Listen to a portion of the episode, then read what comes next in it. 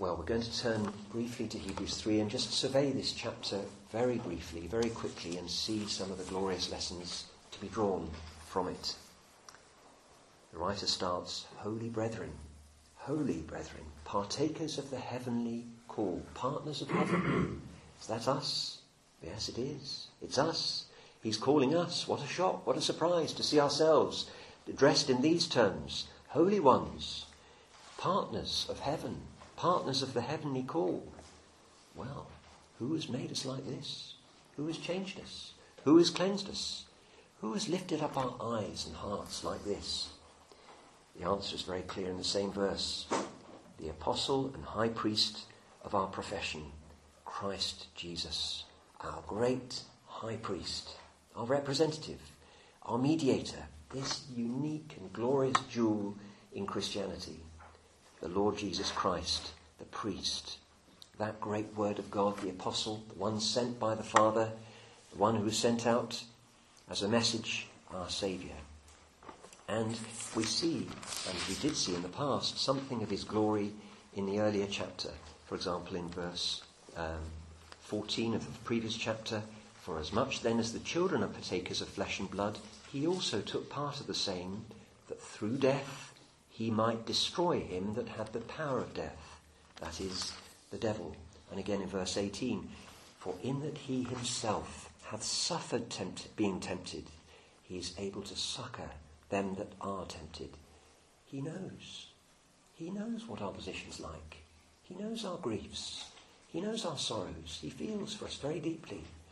And yet, like a wise master physician, he knows just how to guide us through and to keep us from sin.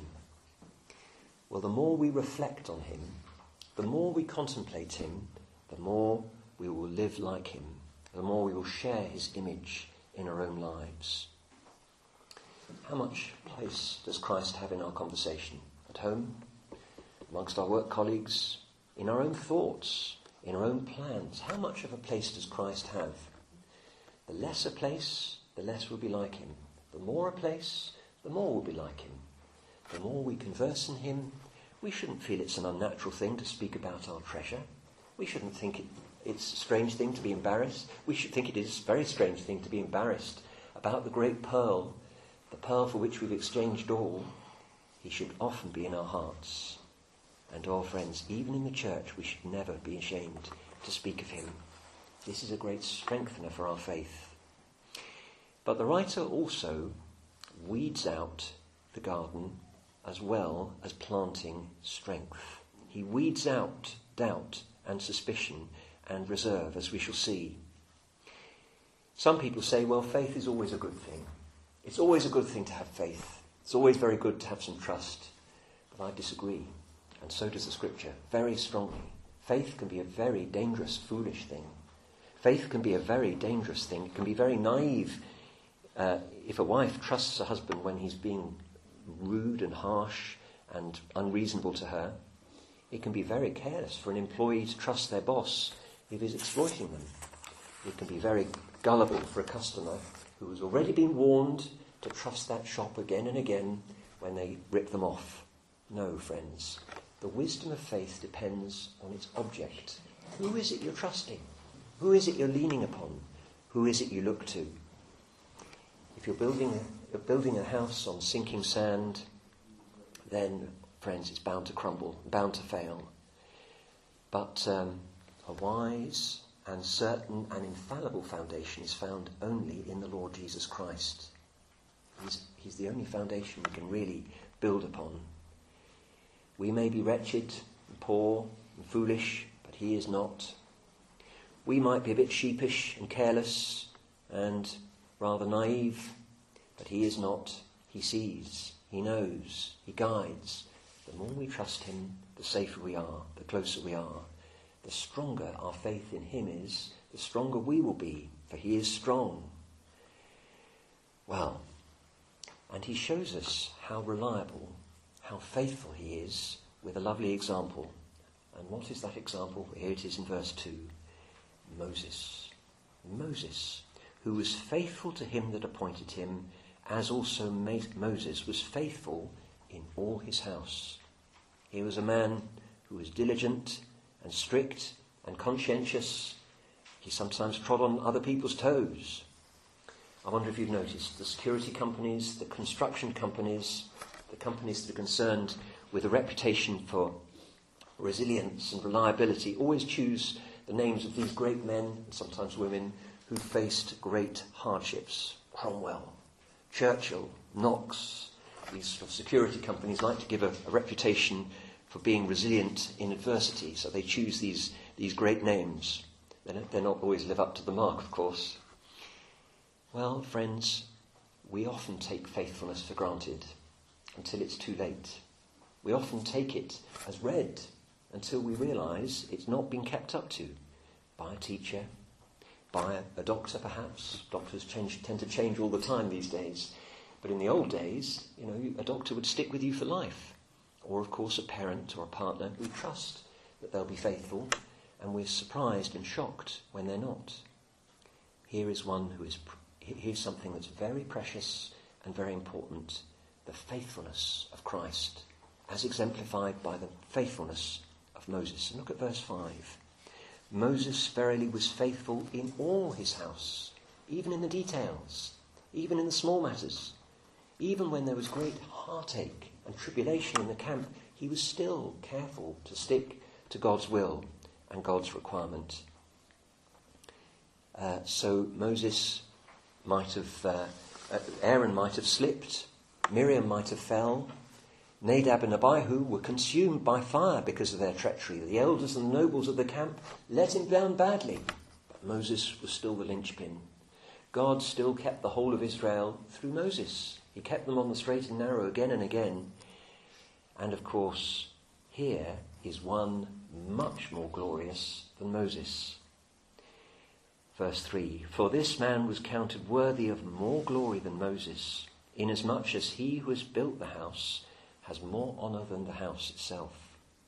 Moses was just part of the fabric. Moses was just a pillar. He was a support, replaced shortly afterwards by Joshua. But here is the architect. Here is the planner. Here is the great engineer of all things and especially of his people. Here is the great craftsman in action himself, the Lord Jesus Christ. We must trust him. We must look to him. We must see his mind, follow his purpose closely. He is unshakable. He is unmovable, unlike all the other parts. And verse 4 For every house is builded by some man, but he that built all things is God. Here is more than a passing reference to the deity of Christ. Who is it who is the constructor and the builder, not only of the church by redemption, but of all things by creation? The Word of God, who is God, the builder of all things, well, we look to him. And Christ is the source of the church, all was made for him and by him. Moses was faithful, he was a workman, he was, as it's described here, a servant, which is a rather gentle word, actually, not the usual slave word, a gentle word which means a helper, but he was part of the house itself. He was part of the home itself. Christ himself is the great completer. He is the great conceiver. He is the great constructor of all God's mind. He is the very source. Moses was a foretaste. He was a glimpse. He was just a little flash, a foretaste of the Lord Jesus Christ. But verse 6 Christ is the Son. Christ is a son over his own house.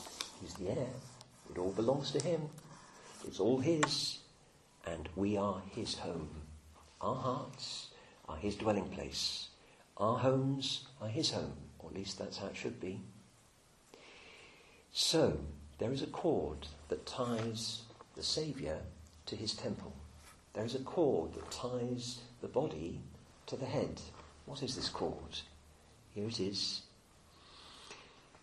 As a son over his own house, whose house are we if we hold fast the confidence and the rejoicing of the hope firm unto the end. Here is the place of our faith. Well, how can we know whether we have faith? He speaks about the confidence, and the word here is the boldness. the, out, the outward boldness. Do we speak of him? Do we talk of him? Do we love to engage with others about him? You know what the apostle said? We cannot but speak about him. It would be a crime to keep silent. we can't keep quiet about this treasure. We have to speak about, speak about it to others. Are we a little shy of speaking about the Saviour?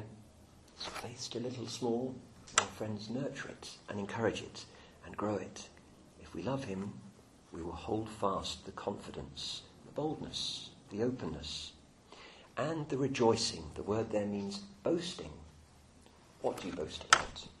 Oh, I'm so pleased about what I did today. I'm so pleased about who I am. No, friends, there's not much to be boasting about there, really.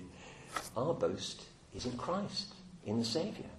Our real treasure lies not in ourselves, but in Him. We are somewhat earthen vessels, are we not? But we have a heavenly treasure within us, something very sacred and very precious. And then he says this to the end, firm to the end. There is a cord that binds us to Him. And believers will endure. We were considering this in the morning ministry, the pastor. We will persevere. We're truly His, we will persevere. He will keep us, He will guard us, He will give us the resilience, and we are kept and guarded by Him. Real believers will weather the storms.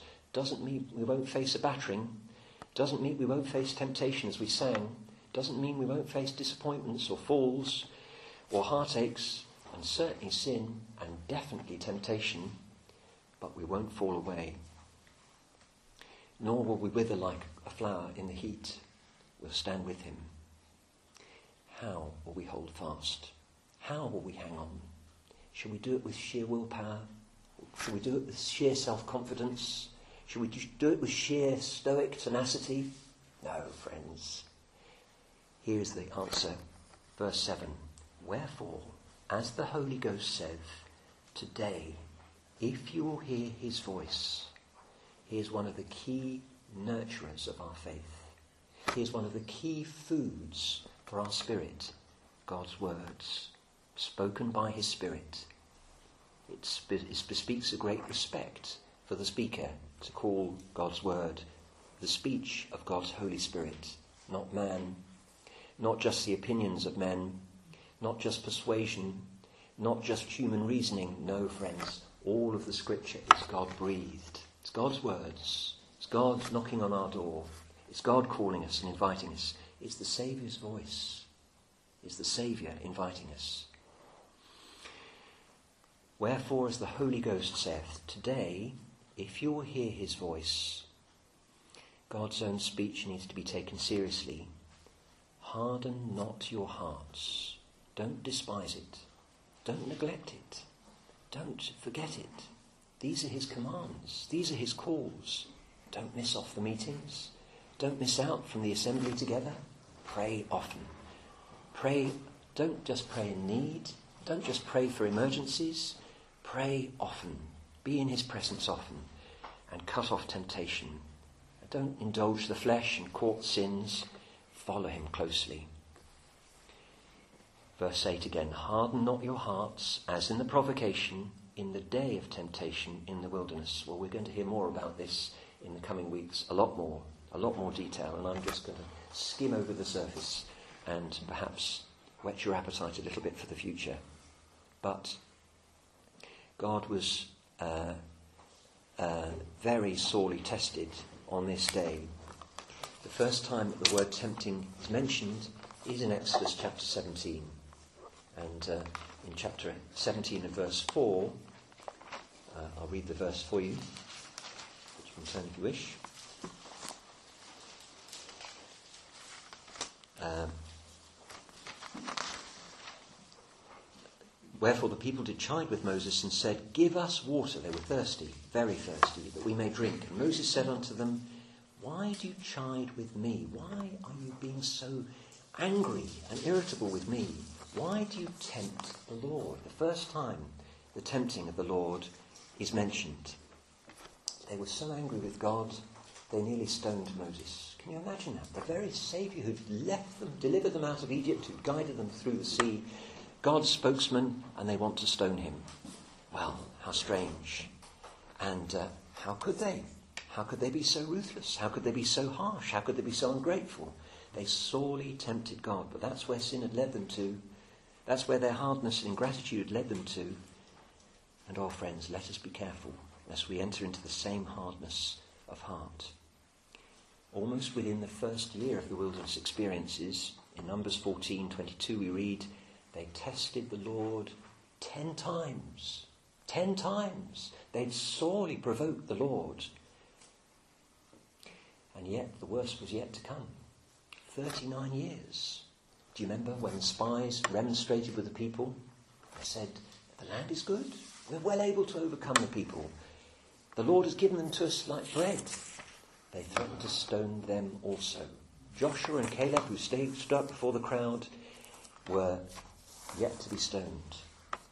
They were so stubborn. Are we the same, friends, sometimes? Are we foolish? Are we careless? Are we willfully selfish?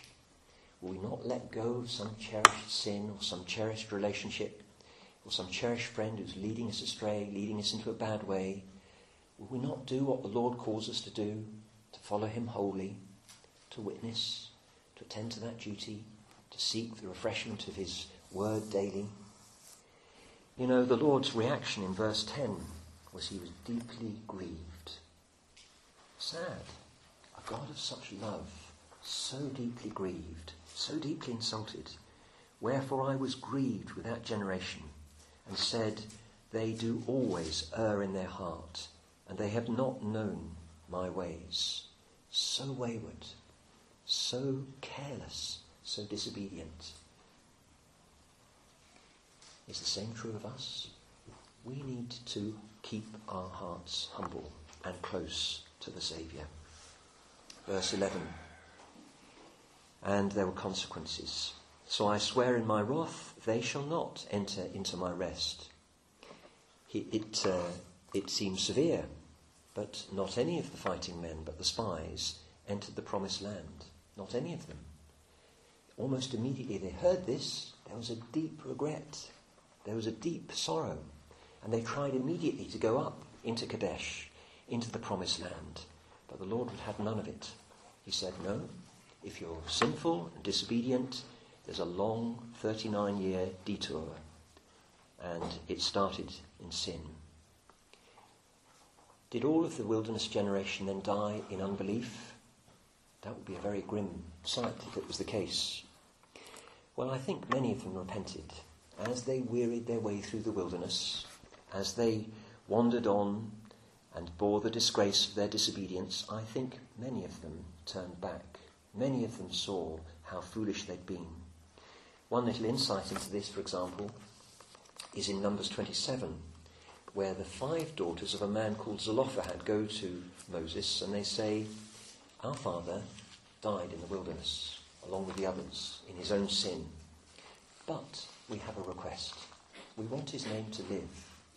We want his name to live. And since he had no son, would you enable us to, to take one of the to take on the inheritance of our father? Moses took the case to God, and God approved it. It's a little glimpse into the fact that Zelophehad lived.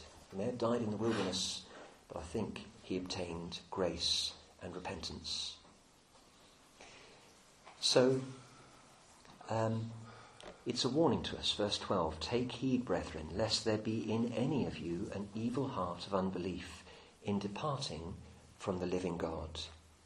It's a warning. Have we missed out? Have we lost blessings? They did. What a tragedy, friends. 39 years of wandering. And yet, so many years wasted. So much time slipped through their fingertips. So many opportunities fumbled. Such great happiness forfeited. Such a life of hardship and disappointment. Be careful. Be diligent. Stick close to the Lord. Guard your heart and keep it from hardness. Verse 13. And what's the help? But exhort one another daily, while it is called today, lest any of you be hardened through the deceitfulness of sin. We need to challenge one another. We need not to be ashamed about stirring each other to love. It's a sign of brotherly love. If we only speak sweet words and honeyed invitations to each other, where's the love? Real love warns. Real love calls. If you see my tie is badly tied, I hope you'll come up and fix it, or at least tell me so. If you see egg on my face, only somebody who doesn't like me would say, Oh, don't worry about that. I'd hope you'd help me to, at least to wipe it off and make, make sure I wiped it off myself.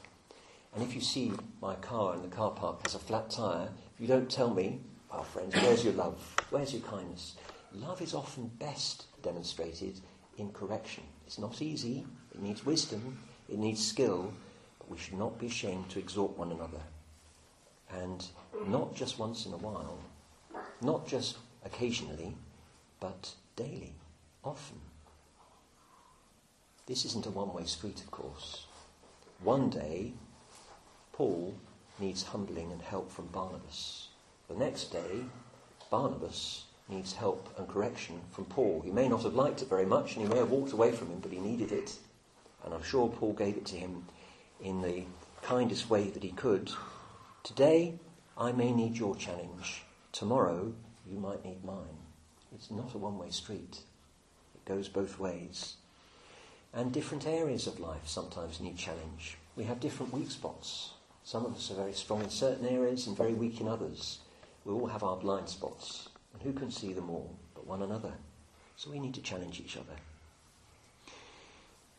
Exhort one another daily while it's called today, lest any of you be hardened through the deceitfulness of sin.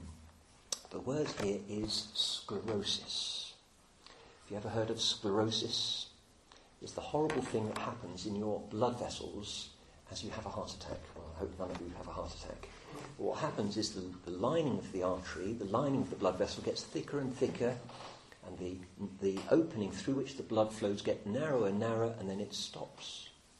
And then there's no blood, and the heart muscle dies. That is uh, uh, a myocardial infarction or a heart attack, as we often call it.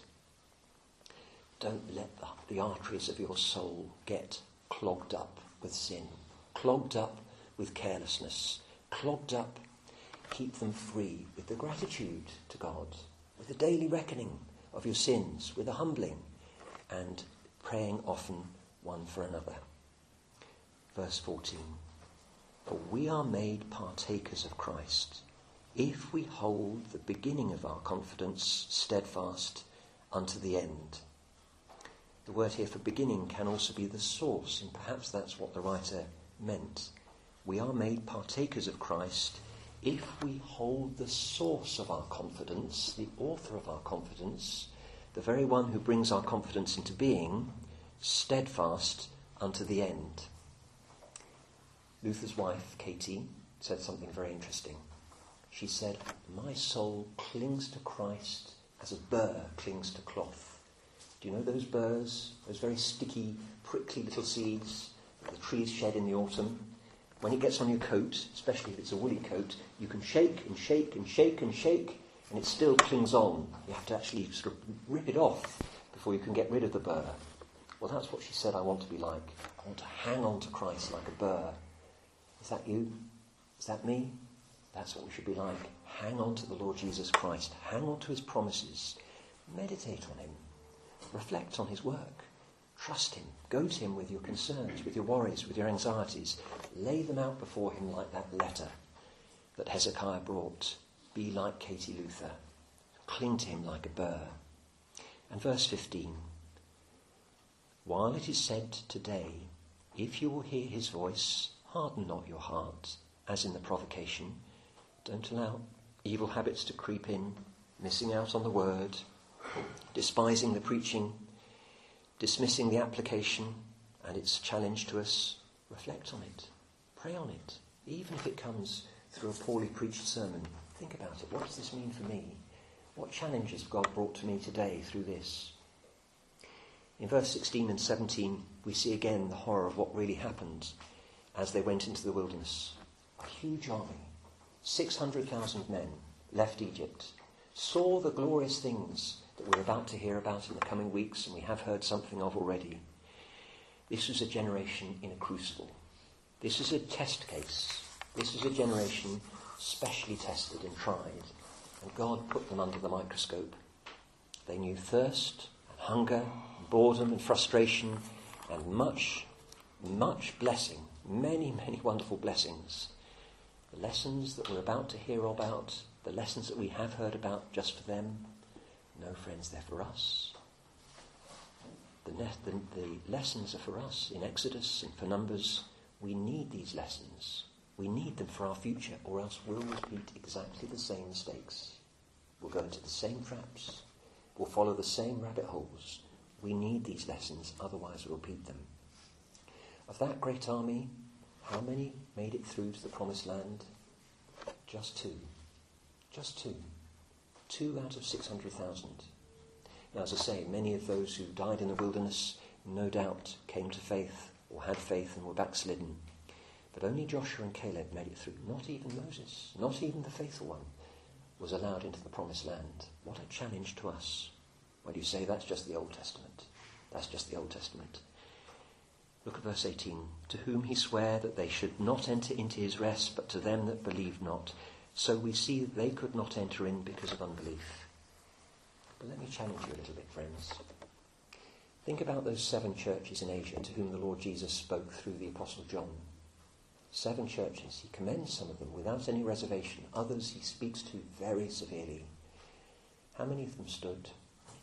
Within a few hundred years, every single one of them had failed. Every single one. Every one of them. And again, if the churches in Israel, in the time of our Lord, had heard his preaching and heard the apostles' preaching, how many of them stood the time of trial?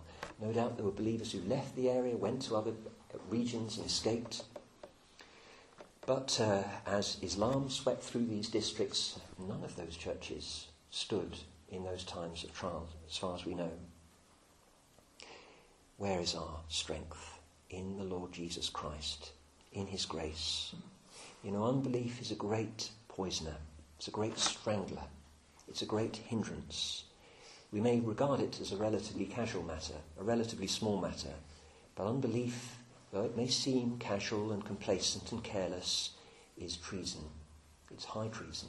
It's a very solemn thing. It's a disregard for God, it's a lazy neglect of His ministry. Dear friends, trust Him.